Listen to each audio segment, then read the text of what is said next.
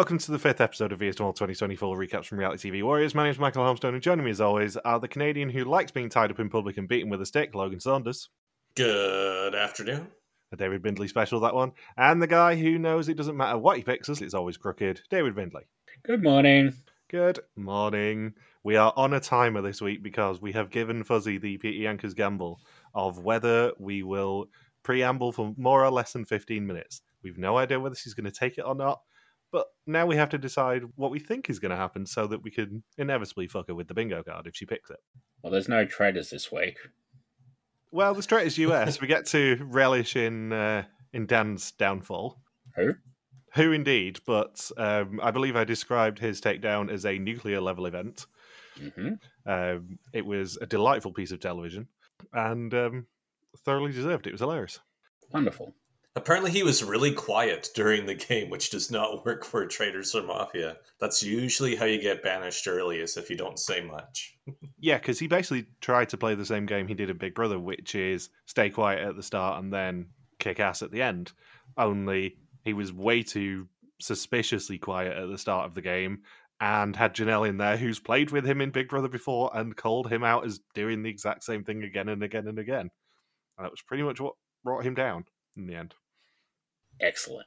Also, very interesting that all of the votes uh, in the last episode went to traitors. There's three traitors in the game, and they were the only people who got votes. Yeah, I noticed that. Very rare that that happens. As we mentioned last week as well, with the bingo card, we knew Fuzzy hadn't got the banner. Pretty sure she's going to get the banner this week. I, I suspect I know which one she's going to go for, and I'm going for the obvious banner this week. It is obviously going to be Jeroen screaming at Rosario in the in the square. Logan, I don't think has seen this, which is even funnier because Logan had to skip that second challenge. I think I it was. It happened right before I Yeah. had to skip. Is that where he screams like Rosario? here?" Rosario, yeah, Yeah, that's like the last bit I got to see. it's like calling your calling a child over to answer the telephone and talk to grandma. yeah. So Logan, Logan doesn't know who the mole was from the original Mexico season, so we're going to do this episode as spoiler free as we can. He hasn't seen most of the second challenge, and as a result, we're going to be skirting around the bits where the mole actually appears, or the old mole actually appears, I should say. Pretty sure Fuzzy's going to pick that as the banner. I'm going to go for the obvious one because obviously we are heartbroken to say goodbye to Jeroen this week. Oh, I had a feeling. I had him as soon as I dropped him to the bottom of my suspect list. I was thinking, well, same thing happened with, with Justin, where as soon as I dropped him to the bottom at the start of an episode, he went home at uh, towards the by the end of it. So The squares that Fuzzy did get last week, though, were very impressive. They, there were some impressive direct hits, just not a lot of them last week. We managed to skirt it thanks to me editing up until about two and a half hours before the episode came out. That cannot happen this week because I'm away with work on Wednesday. I have also got an update I know everyone's been waiting for because uh, something that I did mean to mention um, a few weeks ago is the fact that sadly the dog son has got a or had a sorely paw. Oh. Um, he he wasn't well over Christmas. He had a massive cut on his paw because he was a little bit rambunctious.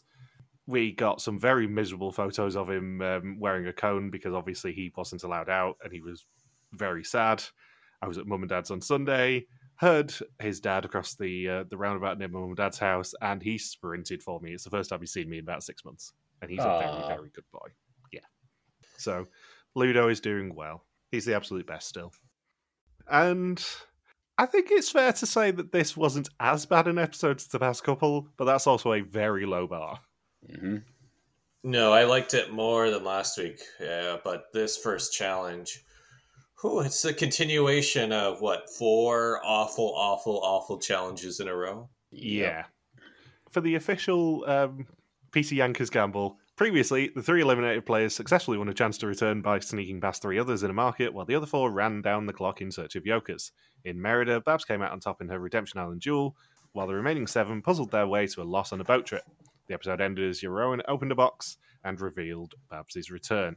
Can I also point out I did write that before we actually saw that it was Babs coming back, but let's be honest, we knew. It would have been so great if it was somebody else.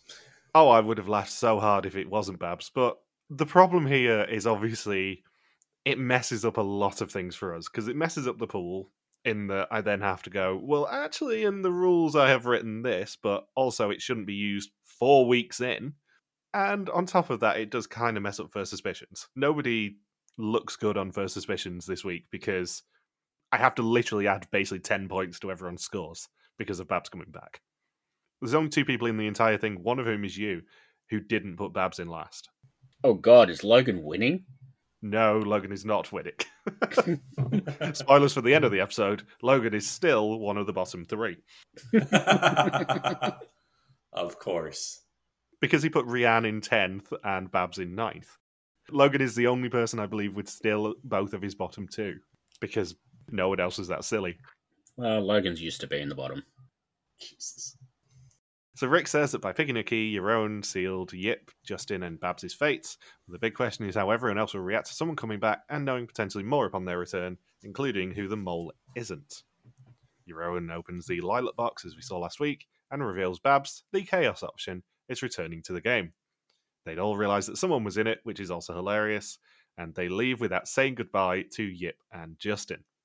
They remain locked in the box and just have to tap on it. Do you think that Jip and Justin were actually in those boxes? We heard tapping. Would they add? Would they um, add in that sound effect? Maybe. I was thinking about this yesterday when I was driving. Like, it wouldn't make any sense for them to put Jip and Justin in the boxes knowing that the key wasn't going to open it. You just pull them to one side and go, listen, you guys, they haven't picked your key. You are going home. And then not tell Babs that and just sneak her into a box. There's no way that they put Jip and Justin in those boxes, I don't think. If they were in those boxes, it'd be like uh, that episode of The Simpsons where Krusty the Clown tries to make his comeback on TV and his and his little door doesn't open and he doesn't get to come back on TV for another five years. Did they know it was a person when they opened it, or They they were talking about it being someone inside the box. Yeah? So 'Cause I- they I- they'd sort of worked out that it was going to be a returning twist, I think. yeah, because I, I remember Fon sa- like saying, you know, who is it? And I'm pretty sure they they weren't actually told.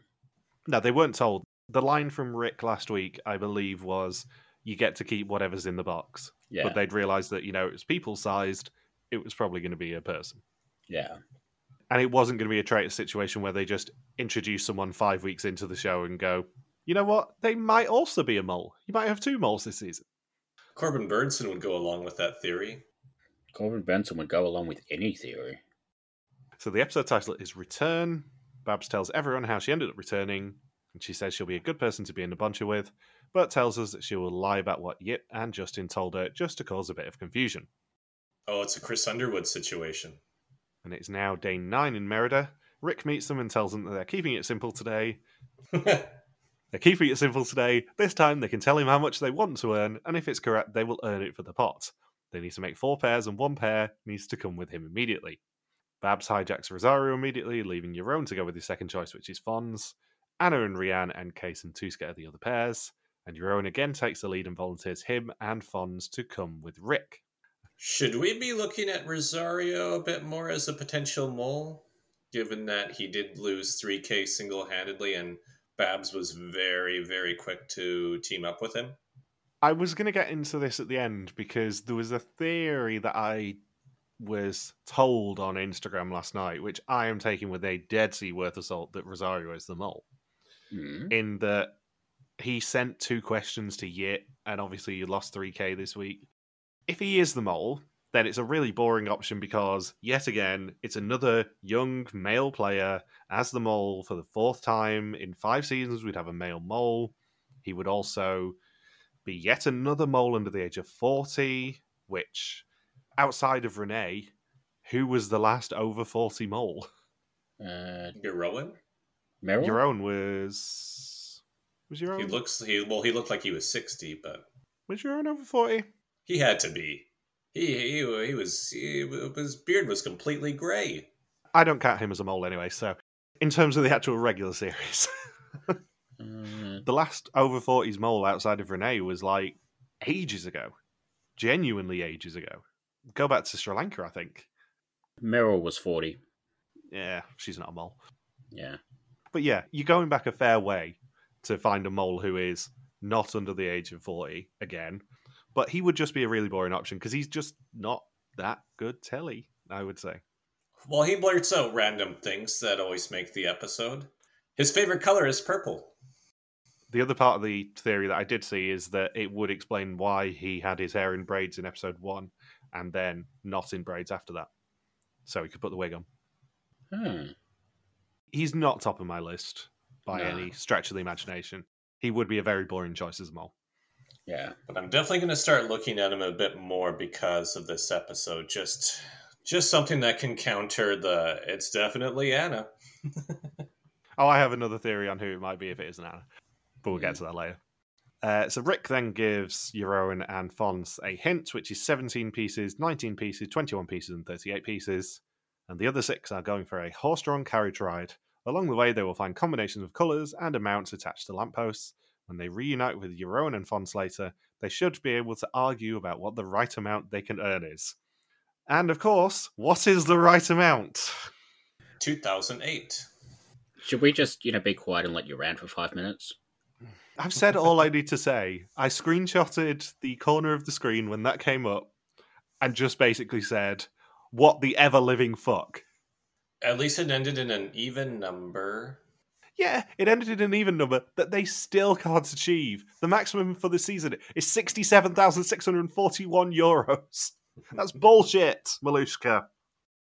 And Rian got to sit in a carriage the whole time. So I'm glad, uh, you know, we were really, I was really worried that she would have to be on her feet and do something this this week. But no, she got to sit in the carriage. And she wasn't even using the walkie-talkie. I believe it was Anna who held the walkie-talkie the whole time. Yeah. She got to be Abby Marianne. What even was the point of the walkie talkies? That's the thing. There was no point to them in that challenge.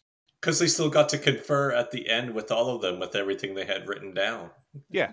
I think the logic basically was add together all the numbers that are associated with each colour, multiply it by the 17, 19, 21, or 38, and you'd get 2008 in the end. But still, it's just nonsense. Hmm. This challenge was not just boring, but it was boring and impossible to understand. It's a lethal combination. Well, I was I wrote down my notes. It's not a very good challenge if the full explanation for it doesn't happen until the challenge is over. Yeah. I don't even think the full explanation happened, though. Oh, right, that's right. They didn't even say the multiply. They just said, "Oh, you would have gotten 2008 between the numbers you got and then the four uh the colored numbers that Jeroen and Fons had." Yeah, it didn't even say multiply it by by whichever to get 2008. So no, you're right. We didn't even get an explanation to the challenge. It was just, "Oh, well, if you would have gotten 2008 if you did these first couple steps, all you had to do was figure out this third step, which you will never know about, and neither will the audience. You guys are dumb for not knowing that. Yeah. I, I just understood it as, you know, you work out which four colors those numbers were, and then you just added the signs for those colors only, and that was it. But even then, it's kind of impressive that they managed to take one of the dullest tasks from one of the dullest Amazing Race seasons ever and make it even more boring. It just didn't make any sense. Was there a scenario where they could have won this challenge? I'm trying to think. The thing is, it requires the mole to definitely not be Fons or Jeroen, and obviously we know half of that. The mole definitely wasn't. But it also relies on the person in the carriage with the mole checking their answers. Hmm. That's the only way around it is to basically figure out a way to sideline the mole. And even then, you've got to hope nobody else is pretending to sabotage in this challenge. Yeah, one wrong number, and then you you go from having about a two or a three percent success rate to this challenge down to zero, Yeah. Hmm. Zero and yeah, this this was an impossible challenge, but also I do understand why 2008 was the answer. It was then hinting at the old mole coming back from the 2008 season, but also I do have to say it again. They should never have a maximum on a challenge that is not fulfillable in the money if they're insisting upon having a treasure and more money in the season. Because all that would have happened is Rik would have gone, Yeah, the answer was 2008, but we'll give you 2010 because that's all we can fulfill, which is nonsense. And the 2008 number, they would have to come up with out of a possibility of a few potential numbers to complete the challenge. Yeah. And that's not a number that's super obvious, even if you, you're well versed in Vidum, especially the contestants. it's also worth pointing out that they didn't get a single flag number correct either. They managed to get all of the colours correct, but mix up the numbers on them. And of course, the high the only highlight for this challenge is just Jeroen and his hat running around like a maniac, counting all of the flags. And also Tooske calling Kees an old bastard of mine. yes, I did. I did write down that quote Yeah. too.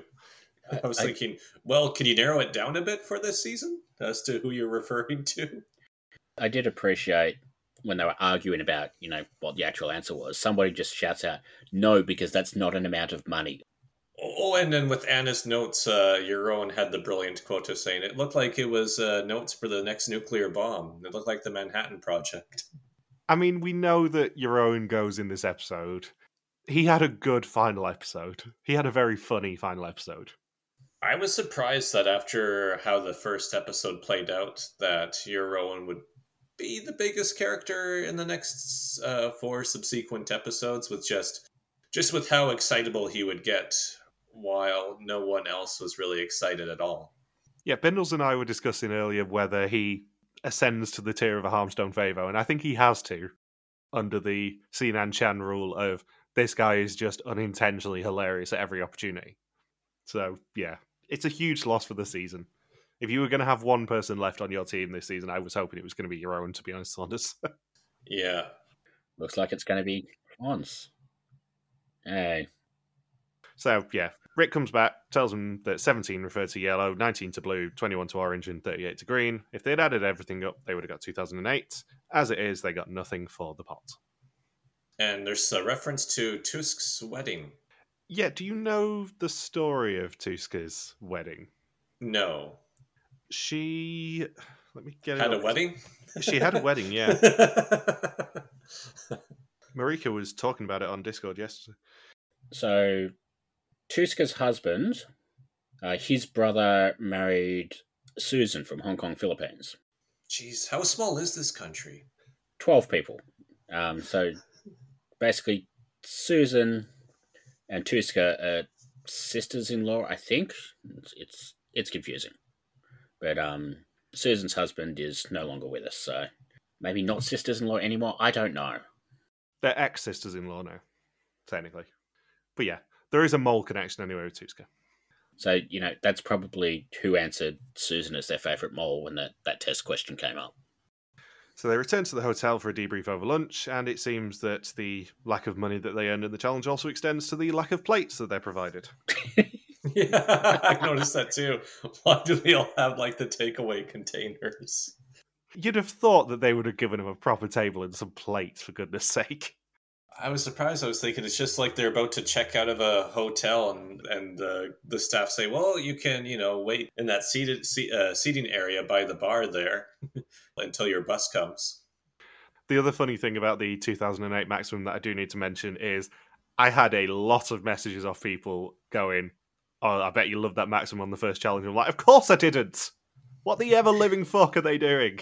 But I just love that I've just got this reputation now of being Yeah. the one person who goes, What the ever living fuck are they doing as soon as they do a wonky maximum? So they then head to a nearby square where they find their next assignment, which Logan knows nothing about individual phones under umbrellas, and mole shaped pinatas hanging. Rik rings them and tells them they can earn a lot of money or lose a lot of money in this challenge. 38,640 euros are at stake, and never before in Wie is de Mol has so much money been at stake. And of course, the footnote to this is obviously it's going to be impossible for them to earn 38,640 euros, because there will be a twist.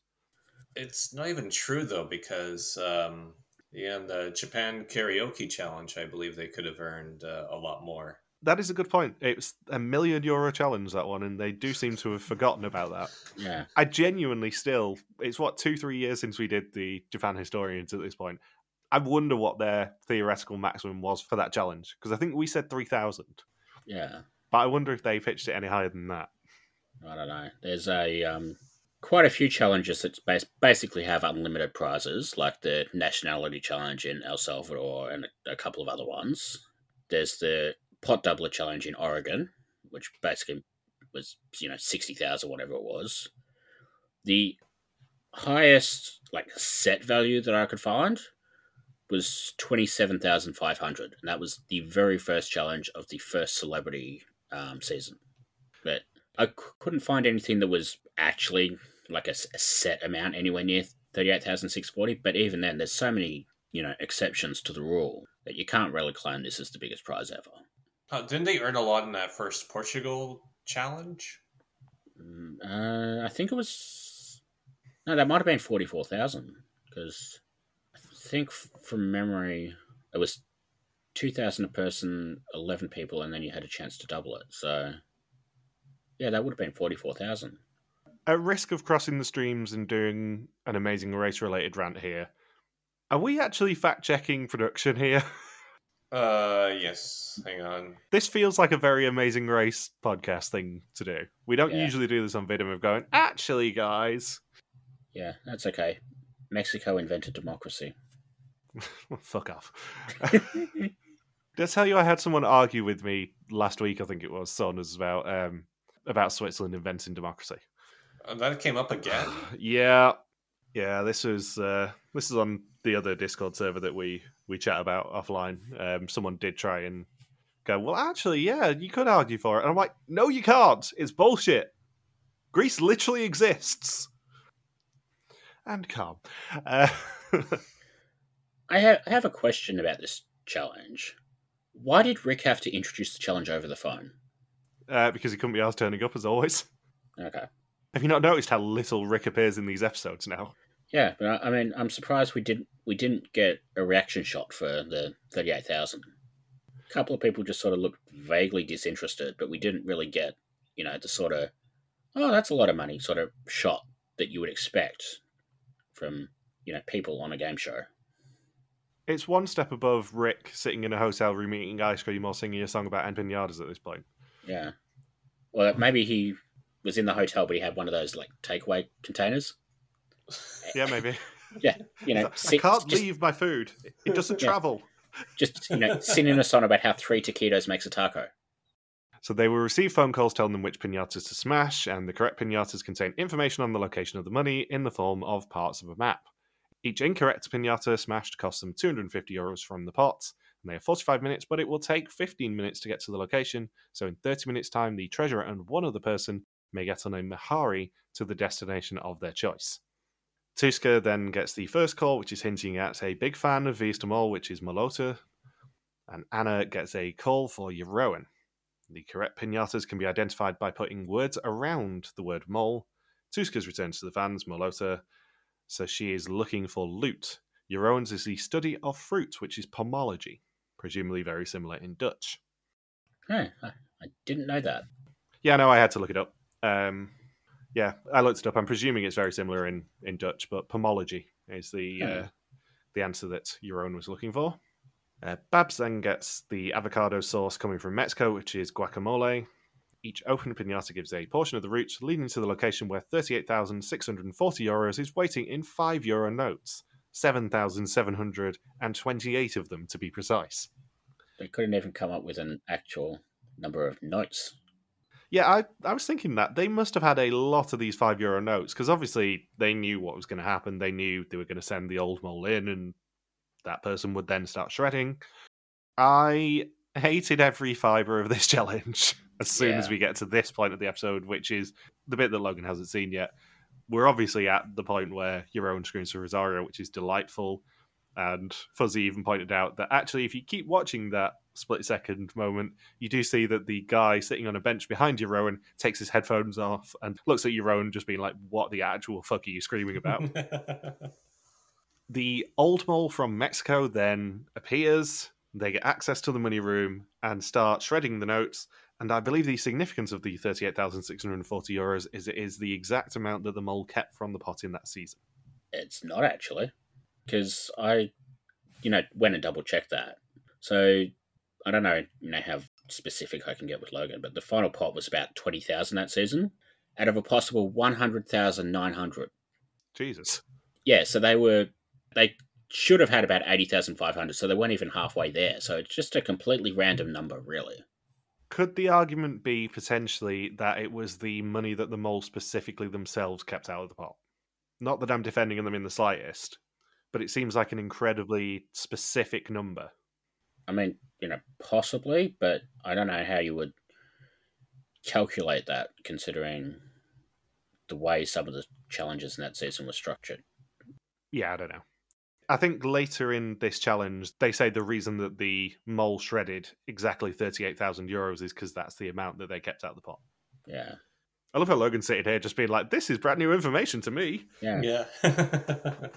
Although the um the little intro scene where they, they show the mole calling the current mole and, you know, learning that they left the key under the doormat. I feel like that's sort of like a perfect encapsulation of how the show has dumbed itself down over the years. That the old mole didn't even have to do anything challenging. Yeah.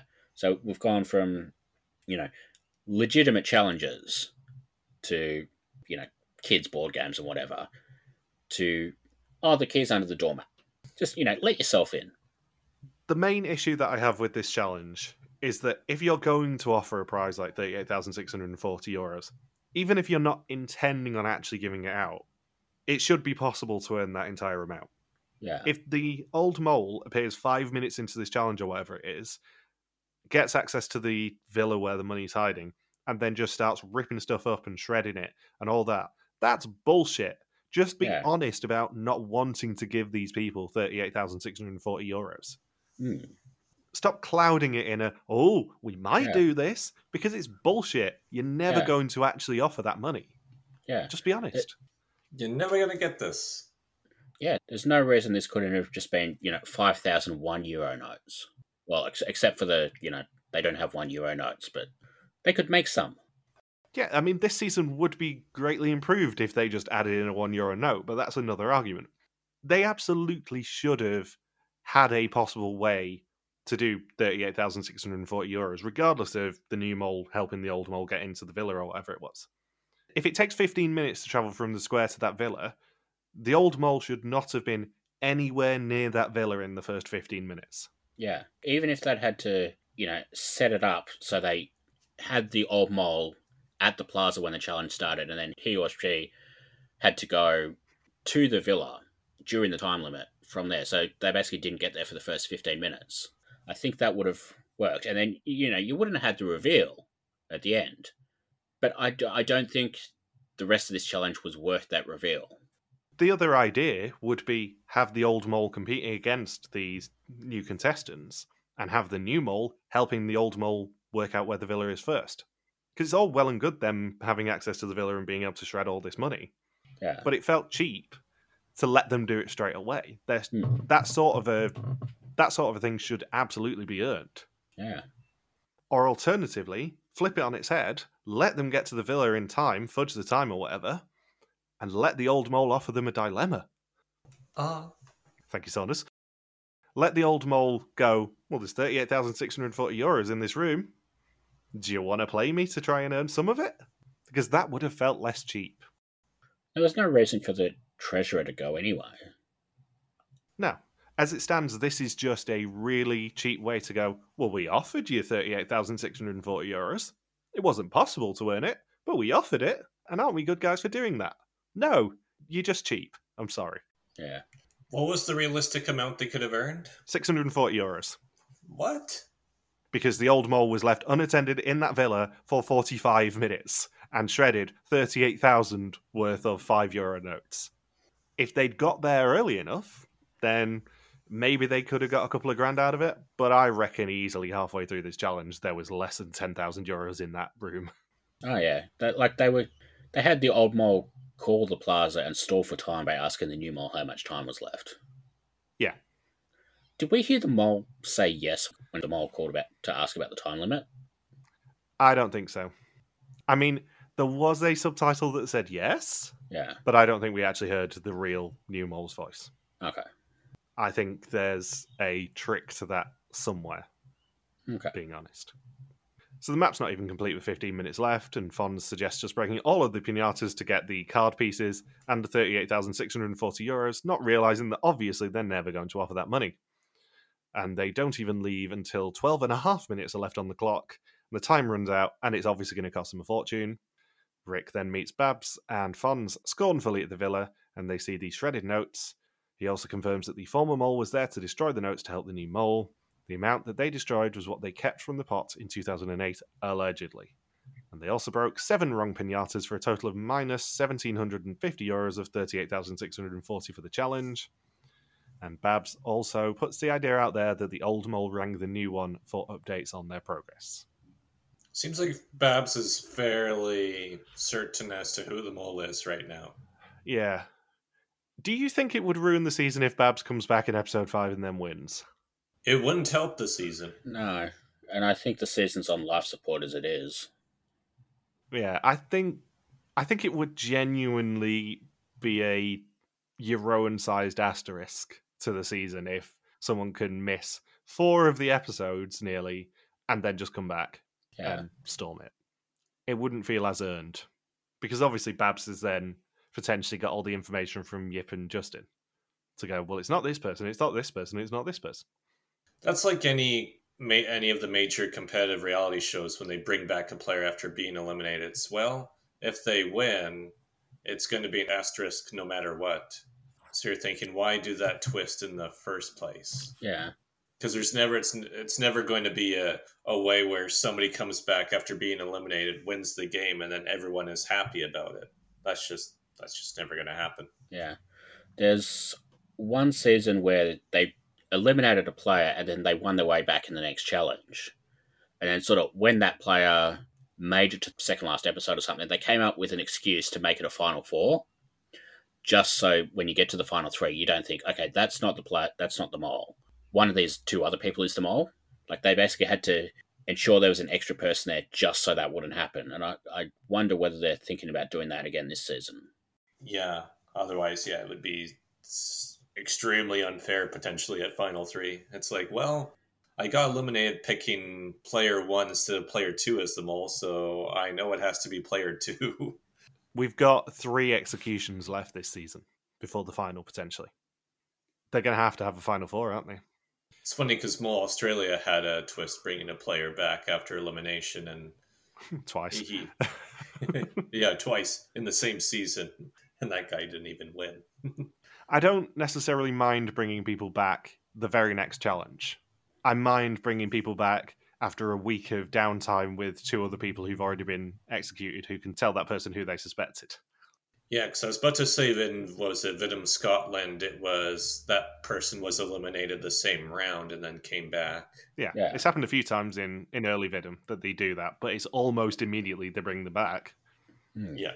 And I was about to say with yeah, Vidum the first celebrity Vidum season, yeah, they brought the guy back right away after another person was medically evacuated. And like, I, I don't mind if they do that sort of twist the way Belhue does it, where it's you've got the red screen, but then you can play this challenge to win an exemption, and if you win an exemption, the next worst performer goes home. Like, I don't mind if they do it that way sometimes, but yeah, four episodes later is ridiculous. The Germany consequence to that is that when Germany's reboot did that idea of a twist, they said, oh, yeah, if you come back, then the next worst person's going to go. But we're not going to tell you who that is until the next morning, and they're literally going to get escorted from the next challenge by quad bike. Amazing. So they then made them wait until the very next morning, and then it was like, oh yeah, before we start doing this challenge, which is nonsense, obviously. Uh, yeah, here's a quad bike to take one of you away. Bye.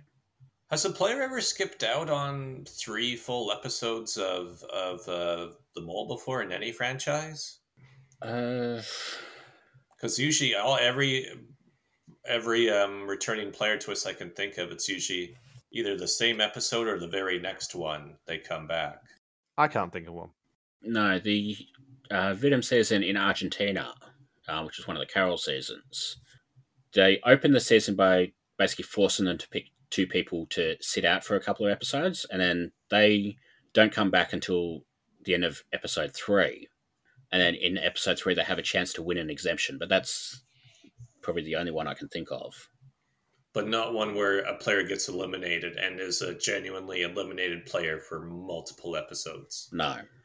No, and and like you can absolutely rule Babs out here because there is no way that they are going to, as I said last week, leave the mole's return up to chance. They're not going to keep the mole out of the game for potentially three episodes, and they're also probably not going to be allowed to rig it against Jip and Justin. So therefore, you can absolutely guarantee that Babs is not the mole at this point. I think. And also, you know, the test for episodes two and three, if it was Babs, how would they know what to answer? How would they know, you know, which answers were right? Like, there's no way to get any result at all in episodes two or three. I think if Babs is the mole, this show is getting a Viking funeral. Yeah. I think that's my ultimatum on it. But yeah, just I was yeah, I just thought that through too. That yeah, any person who's returned, they've never been able to compare notes with uh, with other eliminated players before coming back. That's way too much information for Babs to have. It really is the Chris Underwood situation all over again in Survivor. yeah, the Chris Underwood situation is a great way to describe it because obviously, traditionally in Survivor, if you went home and there was a uh, returning twist of some description, like the Outcast twist or whatever, you'd still probably not be able to get that much of an advantage out of it. As soon as you introduce Edge of Extinction, he's literally on an island for 30 odd days with every single person who's going to be on that jury, and he can charm them. There was no way he wasn't going to win. But it then adds an asterisk to the season of going, well, he had a bit of an unfair advantage. He got voted out super early and then got to smooze the jurors for four weeks. That should not necessarily be rewarded. And then play for what two idols, and then win a fire making challenge and win the game. Yeah, he he came came back with the opportunity to have an idol, then did fire making challenge and then won. And it's taken however many years for him to then come back and do the Challenge USA and actually get a legitimate victory on a show. Although it is the challenge, so how much of it is really legitimate? It is. I was waiting for that joke. I made a challenge joke as uh, part of the Instagram story last week because people have been bitching about this season as challenge and how nobody went home for about six episodes. I think it was Hmm. because of the the format of the season. I don't watch the challenge, and I can't sort of believe we're getting into the challenge chat here. But what I believe is that they're doing a season where nobody has, everyone who's playing has not won a season before. So it's battle for a new champion, and it's split into three phases. The middle phase was ten rounds of people getting nominated for elimination, and then a former challenge champion coming back and challenging them for 10 grand out of the prize pot. If the challenge champion won, they took 10 grand with them and eliminated that person. If the challenge champion didn't, that person stayed in the game. And I think it was I think it was 3 of the 10 champions won. Wow. So there was a solid like 5 or 6 episode streak of nobody going home. God, what terrible television. That's almost Australian. That's almost Australia. Yeah. It then got to the point now where in the third phase, I believe they're having to uh, eliminate the worst performer in each challenge to make up the elimination order that they need to actually do to get to the finale when they, they have to. Oh. So yeah, it's a mess, and it's hilarious seeing the reactions of the challenge fans. My one sort of input to this season on the challenge is correcting someone when they said Colleen from Mole Germany won Mole Germany. She didn't. She was the mole. She was literally found. That's the point of the show, you morons. So it is day 10, and it's time to do it like the Mayans. They're at Yaxunah, roughly 20 kilometers from Chichen Itza. Rik meets them there individually with eight envelopes in front of him.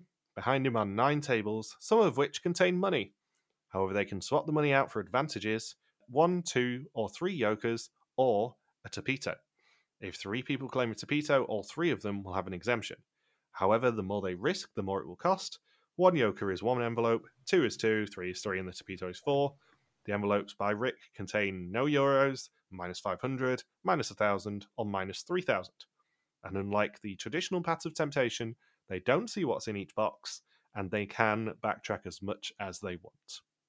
I thought production was going to be more brutal with how many, uh, how much money they were going to lose this challenge. I mean, it was over half. They're now Yeah. sort of half Albania levels again. But I was expect, I was expecting minus three thousand, minus a thousand, minus five hundred, Yeah. uh, and I wasn't expecting anybody to find money either. I was expecting a solid forty five hundred euros to come out of the pot from that challenge alone. You also uh, sort of ignoring the fact that there was a potential minus 24k out of the pot here. if everyone had picked minus 3,000, it would have dropped the pot by 24,000 euros. And they would have had to massively give them money in the next four episodes. Yeah. Do you think they for sure would have done that? They would have had to. They would have regretted putting the 38,000 euro challenge before this. Yeah. If they dropped 24 grand on this one, they would have been down to what, minus 15 roughly? They would have had to give them so much money in the remaining four episodes they can earn money this season to make it a viable pot. It would have had to be like a guaranteed 25 grand win to actually make it worthwhile for anyone to compete. Which, to be fair, would have been hilarious. As soon as Rik said there was a minus 3,000 envelope, I was thinking, hmm, I think production thinks they have too much money in the pot right now.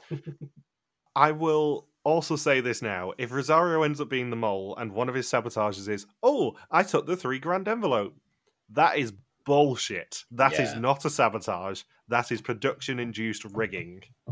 And I am going to come down very hard on that in five weeks' time if it isn't. I, I should note too that um, I knew Rosario was going to have minus 3,000 because they put him at the very end. Yeah. Yeah. And I was thinking, well, it's going to be a bunch of zeros, maybe minor value. And then when as soon as Tooske opened up three Yokers, I was thinking, there's no way Rosario is going to have anything good for himself or the group inside that envelope. It's going to be that gut punch that the challenge will inevitably have.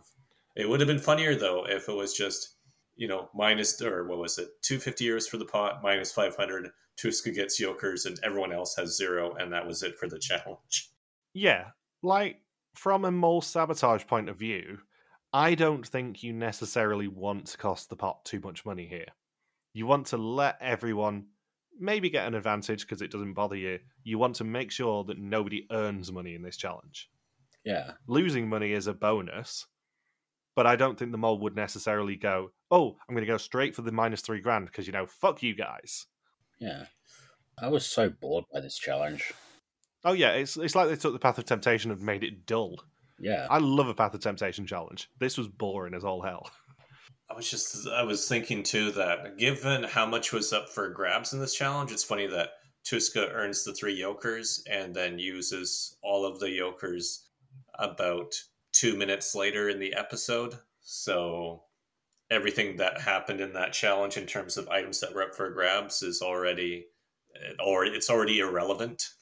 The other interesting thing is that they don't really dwell on the fact that Tooske had more Yokers than those three. She had at least one more Yeah. From the phone call. because she earned it in the bike ride. All right. Did she play the four yokers or no? Just She played three. so she's still hanging on to one then, but it wasn't mentioned in a confessional or anything, was it? No. No. That's the thing, because they've stretched this nonsense over two episodes, the four people who earned any Yokers in that first challenge last week, they've still got the Yokers, they just haven't mentioned it Mm. necessarily. That's weird. That's weird. They didn't mention, yeah, because you think at least somebody else would use a yoker this round. Yeah. And there wasn't mentioned any confessionals. So did production forget to give them their yoker? I don't know. But Tooske was the main event, obviously, because she got three Yokers in this challenge. But she then plays three Yokers, and she still has at least one more because they were very vague on how many Yokers every everyone got in that first challenge last week. That's strange to have four yokers and play three of them at once. Yeah. Um, the other thing worth flagging as well with this challenge is this is the suspect list question this week, which is what did the mole go for in this challenge? Was it one yoker, two yokers, three yokers, or the tapita? Three yokers? Yeah. I think it's probably three yokers. I didn't look at the distribution on it. I just thought that it was about time we had a four option question, and this was a nice, nasty one. Yeah. And also, I didn't want to do any question that would have required fully watching the second challenge when I knew we were probably not going to talk about it properly on the podcast. I, I did think it interesting that they were clearly trying for the torpedo to get into play, and then only two people even chose to play for it. Oh yeah, the the hilarious punchline would have been, "Oh, Jeroen, you found a torpedo. Oh, Fons, you found a torpedo. No one else did, so it's utterly irrelevant. But Yeah. yeah. GG's, guys. So close.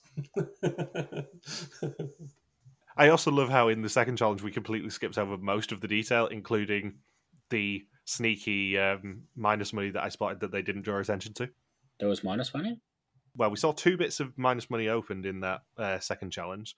One of which is Anna Yeah. opening the pinata with the minus money. Yeah. We saw And then Jeroen was- do the same. Yeah. Juggling it. But we also saw a second one for Jeroen that they didn't draw attention to. It was in the background of one of the shots. He was opening Huh. another one of them. So that's worth flagging. Jeroen actually, Hmm. from what we saw, did the most sabotage in that second challenge and then, you know, went home. Yeah. So Jeroen picks the Topito and its four corresponding envelopes. They're all on the neon tables again. Fons also goes for the Topito. Tooske goes for three Yokas, as does Anna. Kees goes for two, as does Rian. Babs picks three, and Rosario picks two. What would you have take? What would you have wanted to play for in this challenge? Three? I'd go for three Yokers. I would probably go for two or three. Like if I was the mole, you know, either three or the torpedo, because it doesn't really make a difference to me either way. If I was a player, I think the odds of getting that envelope are so low, like it's one in nine, and then with at least one, you know, two or three, whatever, that have fines in there, I don't think it's worth going for anything too big. Like I, th- I think they got the balance wrong here. I think it also depends who you are. Because if you were in the market group or Babs, Hmm. then you have to play a bit more aggressively because you know that that team have probably got Yokers. Because Yeah. Rik has confirmed to their faces at this point that there were advantages available on the bike ride. Yeah, My assumption, and I know Fuzzy got very annoyed at them just saying, oh, there's money in some of these envelopes. Hmm. The maximum amount that each person could earn was 250 euros. We know that for a fact because the maximum for the challenge was 2,000 yeah, my assumption is in the nine envelopes originally were five bits of money, four empty envelopes. hmm. Each additional envelope that someone picks took one of the money envelopes out, but not necessarily the 250 euro one because we saw that Babs picks it. yeah, So the 250 still had to be in there. So presumably, say it changed from five money, including the 250 euros, in Bab's case, because she picked three envelopes, it would have been the three envelopes that she picks plus the three Yoker envelope, replacing the money envelope. So if you pick the Topito, you're guaranteed not to be able to earn any money, I think. yeah, Because I'm pretty sure, given that it was a, a nine envelope potential, that it started off as five money, four empty. The empties never change. The five envelopes then obviously get amended with what you end up picking. If you pick the Topito, you'll have four nasty envelopes, potentially an empty one or minus 500, minus 1,000, minus 3,000. And your prize will be there as well because we know it's a one in nine chance. yeah, I think they also said, I think Rosario said that the minus 3,000 was a one in nine chance. Hmm. Or probably one in eight chance, actually, which means there was only one three grand envelope. I suspect it was probably three empties, two minus 500s, two minus 1000s, and then one minus 3,000. That's my suspicion on the distributions. yeah. Obviously, pulling the numbers out my ass, but I was thinking about this yesterday. That's the most likely distribution, I think. So there's not a lot particularly interesting in this. Tooske said it'd be very useful right now. She was superstitious. Fon sniffs the envelope. Babs gets guided by her intuition. Rian decides to calmly observe, like the envelopes are actually going to, you know, fucking move. like just prop up. Yeah. They immediately Pick cut to, to Kees saying he doesn't think it matters what he picks, so he picks something crooked. Rik then meets them all and says they shouldn't be surprised that everyone went for themselves. Fons opens nothing, Rian gets nothing, Babs gets plus 250, Anna minus 500, Jeroen nothing, Kees nothing, Tooske 3 Yokers, and Rosario minus 3,000 for a total of minus 3,250 of 2,000 euros for the challenge, minus 5,000 of 42,648 for the episode, and 4,025 of 67,641 euros for the season so far. And it turns out that picking your favourite colour isn't always the best idea. I did think it was very interesting that they coupled Tooske, who did pick her favourite colour of yellow, getting her three Yokers, and then Rosario picks his favourite colour of purple and gets the minus 3,000. Both one in nine chance of happening. Interesting that Rik didn't warn them that the test was coming at the end. He's just like, "Oh, have a nice day," and then they, and then it, it kind of felt like production were like, "Oh shit, we've got to do a test."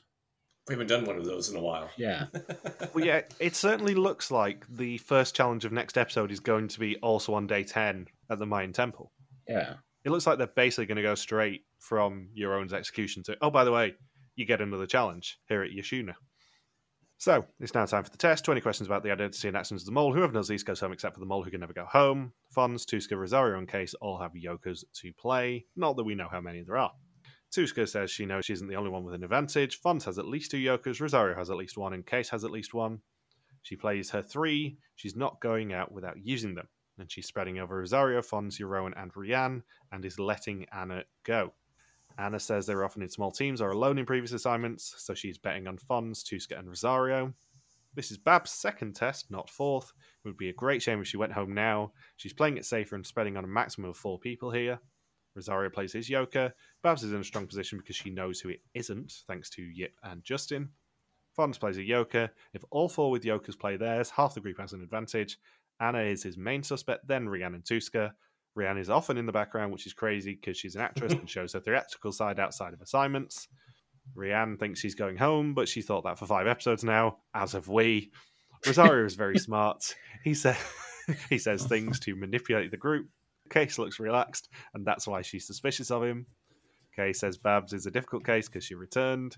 She told him she wasn't entirely truthful with the group, and he plays his Yoker. And Jeroen says, Where you look is what you see. Everyone is weird in their own way, everyone is suspicious, and everyone is fanatical. There's a lot of people still spreading on a lot of people this week. Yeah, I mean, we're going down to two this week, spoilers. I'm bored of us having three, even though, you know, seven people left is still in the three threshold. We're doing two this week. For Rian to go home, though, she would have to physically go somewhere. So maybe that's Ah, why she point. hasn't gone home yet. Yeah. Rian, we still haven't arranged your transport to the execution van, so you're Yeah. going to have to stay another week, I'm afraid, my love. Well, they didn't even get a van this week. Jeroen just had to walk off. Well, to be fair, he is in the middle of nowhere. He probably travelled back with with the production once they'd finished the next challenge. Yeah.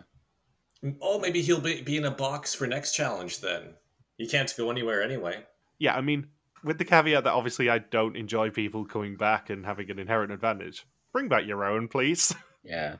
Words I never thought I'd be saying on this podcast five weeks ago, but bring back Jeroen. Yeah. We need a Vidum Euro Renaissance. Yeah, exactly. He's the Jeroen who should have been cast for Renaissance. Imagine him as a mole. It'd be amazing. So Rik says that people have become wiser and some people even came back. Yokers have entered the game through the market and through the temple complex. Babs, Rosario, and Anna all get green screens before our fallen hero, Jeroen, gets the red and is sent home. He gone. He gone! Mm. And it's a real shame that it wasn't Babs because I had so many Groundhog Day themed jokes prepared for if she went home. So many. Such a missed opportunity. Yeah. Happy Groundhog Day to Daniel Peak, by the way. Yeah, he does celebrate it, we think. Yeah. Logan won't be aware of what that's a reference to, which is even better. Just another thing I don't know about this week. Yeah, when Dan did uh, his Quizzy Bingo, one of the questions that he wrote was question number nine which film starring Bill Murray is about a guy reliving a, a day over and over again? And it became a recurring joke, mainly spurred on by me, I'll be honest, to ask Dan later on to repeat question number nine over and over again. And I managed to get him so many times with this. to the point where every single Groundhog Day he gets a tweet from my account. Arguably, I did forget to schedule it this year, but every single year I tweet him uh, saying "Happy Groundhog Day, Daniel Peak," and I usually get some sort of response just going, "You're a dick." But yeah, it's it's one of my favorite little little fun jokes that Dan just celebrates Groundhog Day. We can't help it. You know what's interesting about the the um, executions this season? Because we didn't have one last week, and then Justin got his red screen first the week before. We're five episodes in, and Fon still hasn't seen his screen all season. Really? Yeah. That's interesting. Because I think the last time that happened, it was an actual clue that the mole never needed to see the screen. Yeah, Fons hasn't seen his screen, and then I think like two or three other people haven't seen one since week one. The people who saw the screen this week were basically the same people who saw it in week two.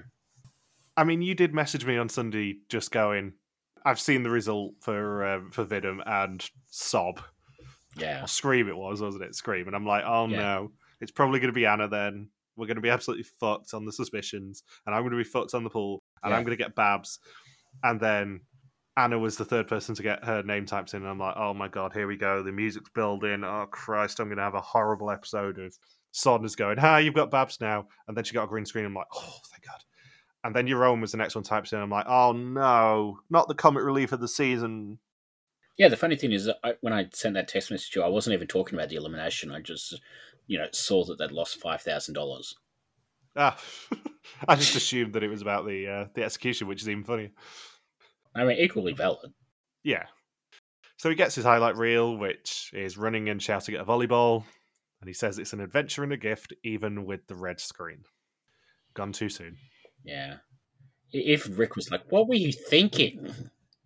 I also think it's fair to say at this point that he is the best Vidum Jeroen we've seen. Yes. Uh, that bar was a very, very, very low bar. I know I've said this before. One of my favorite moments of doing historians was the moment when you realized just why I dislike Jeroen, just because he's just so boring. It's like, oh yeah, I was wondering going into the season why you had such a hate boner for Jeroen, and I'm like, yeah, he just made no sense as a returnee. Yeah. But he was Elvis. It was a season with 10 people, and he was the 10th most logical choice. So next time, Kees describes the Mayan alphabet unclearly. Rosario and Babs earn 500 euros, and dancers get removed from the dance floor while carrying tequila. Yeah. I can't wait for an exciting mathematics challenge. People doing maths is always interesting. I've said it before. So with Jeroen leaving, that brings Logan down to just one person in his team. So he gets some reinforcements in the form of Babs, who's definitely going to be the mole. Yeah, so so I've got one person in my team. yeah, I said this to Bindles earlier. I don't know how five weeks in you've ended up probably being the first person out in this pool. We all thought that Michelle was going to be out, like probably by last week. Let's be honest. And yet, somehow, she's the only one with three people still left.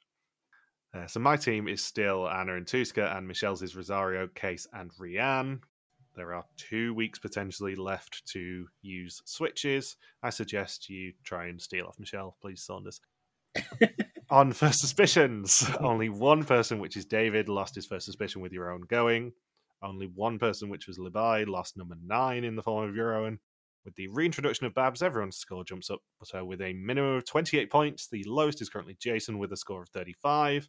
In last place are three people, which is Julian, David V, and our very own Logan Saunders on 45 points.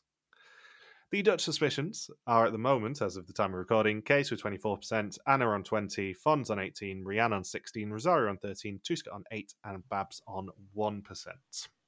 Final two questions Who do we suspect and who's going home? So my order of suspicions: Anna, Fons, Rian, Kees, Tooske, Rosario. But I think he might go up higher after, as of next week, if he's still in. Then I had Jeroen, and then of course Babs and dead last, and maybe Kees will go home next next week. Uh, Anna, Fons, Tooske, Rian, Rosario, Kees, Babs. Um, I think it's Babs next week. I hope it's Babs next week, and then we can just get over this. Yeah. Do you think if Babs goes home before the finale, that they'll try and find a way to make it final three? Yeah. Hmm. Yeah, they'll probably do a double elimination after she, if she were to be eliminated. Yeah, because we don't see one in the preview, Hmm. which suggests there isn't one next week. But if they don't do one next week, then it's potentially going to go down from six to four, Yeah. which is a lot. They've done it before. They have done it before, but they did it on Renaissance and then immediately did one challenge and then executed another person. lest we forget. Um, so my top two suspects at the moment are Anna and Tooske, and I'm actually leaning more towards Tooske at the moment, with the exception of the suspect list, which I am still putting Anna first, obviously to try and get a clean sweep. And it's because of something that actually came up in a discussion on Discord last week about the puzzle challenge, in that the optimum way to solve a Rubik's Cube is to get a T shape on all the faces. And I Hmm. feel like, given she loves Rubik's Cubes, as we saw last week, if Tooske is the mole, then we are definitely going to see her hold up a Rubik's Cube in the shape of a T to the camera as one of the hints. She's also just been inherently suspicious. I am still gunning for Anna on the suspect list, and as it happens on the bonus question this week, both Anna and Tooske did three yokers, so it makes my life easy. But yeah, I'm sort of leaning more towards Tooske this week than Anna, Yeah. just to really screw up Fuzzy's predictions. I feel like it's got to be one of Michelle's team next week. Seriously, at this point, if it's not Babs or one of Michelle's team, then something is seriously wrong with the boot order this season. Preferably Rosario, just because I want to shoot down any predictions of him being the mole and him being a really deathly boring mole. Hmm. My order after Anna and Tooske is Rosario, Rian, Kees, Fons, and Babs, but it's it's set dressing at this point. Let's be honest. Yeah. Even if it is Rosario, he's still a better mold than last season. Yeah, he's a better mole than last season, but it's just so boringly predictable to have another young male mole. Just give us some variety on this show, please. Anything else you want to say? No. Good. Right answer. In that case, thank you for listening to our Wie is de Mol 2024 recap. We'll be back next week to continue the hunt for another new mole in Mexico. Don't forget you can contact us on Twitter, Facebook, YouTube, or Instagram, where we are RTV Warriors, or you can email us and contact at rtvwarriors.com. Logan's on the artist formerly known as Twitter at uh, Luxapawaki. Bindles is a Grim Recapper, and I'm Jay Harmstone. You can also support us on Patreon at patreon.com slash RTV Warriors. Thank you as always to Marika for the subtitles, and we will see you next week. Peace out and just chill till the next to flavoring. Shred, shred, shred, Rosario. No, don't start playing it. Fuck off. Welcome back to the fifth episode of Eastern World 2024 recaps from Reality TV Warriors. Little Groundhog Day joke for you.